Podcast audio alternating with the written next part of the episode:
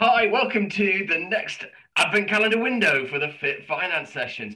Now, being Santa Claus and living in Lapland, I'm a little bit worried this year that I'm not going to have the runway frozen in time to take off and deliver all those Christmas presents. Tom, is there any investment solution that might help freeze Lapland? well, uh, I would think if if I was Santa and I was trying to keep the uh, the temperature down, then I'd want to be putting my money in investments that are maybe uh, not catering towards global global warming so much. Um, and what's happened over the, the last few years, and particularly um, uh, through through this pandemic, uh, clients are more interested in ESG or sustainable uh, investments. Um, ESG sounds a bit odd; it's an acronym, um, but that means ethical, social, and governance issues.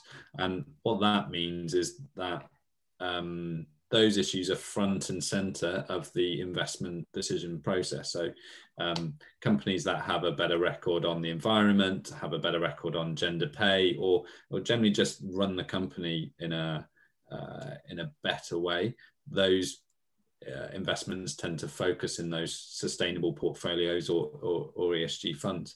Um, there's different levels of how strict those those rules are, but if you're wanting to maybe um, uh, think with your heart as much as your head, then um, uh, then sustainable funds or ESG funds are, are, are, perhaps the way to go. God, it sounds like a really good thing. I think I might be looking into that. But Tim, there must be some drawbacks. What are the drawbacks to investing ethically? Yeah, well, I think there's a there's a couple. Well, that's a very charged question there, Santa.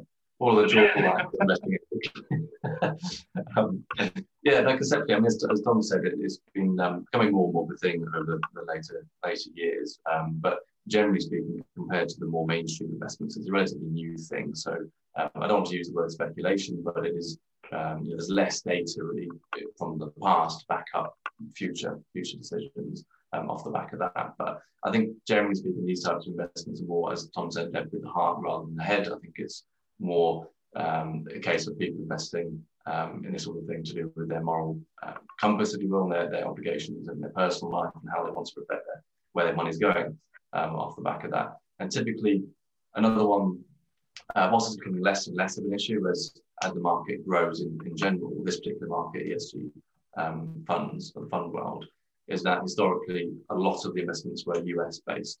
So geographically, you're exposing yourself to um, a lot more of, of, US policy. I mean, of course, generally speaking, with globalization, a lot of companies operate internationally now anyway, but clearly, you know, policy and, and, that sort of thing, they'll be affected by. Um, that's becoming less and less of an issue as, as more and more funds are, are born really into this space. Oh, cool. Well, I think I will be replacing a lump of coal that was destined for your two stockings this year, and perhaps you'll get a windmill instead. Thanks very much for joining us. Until tomorrow's window opening, I'll see you then. Bye bye.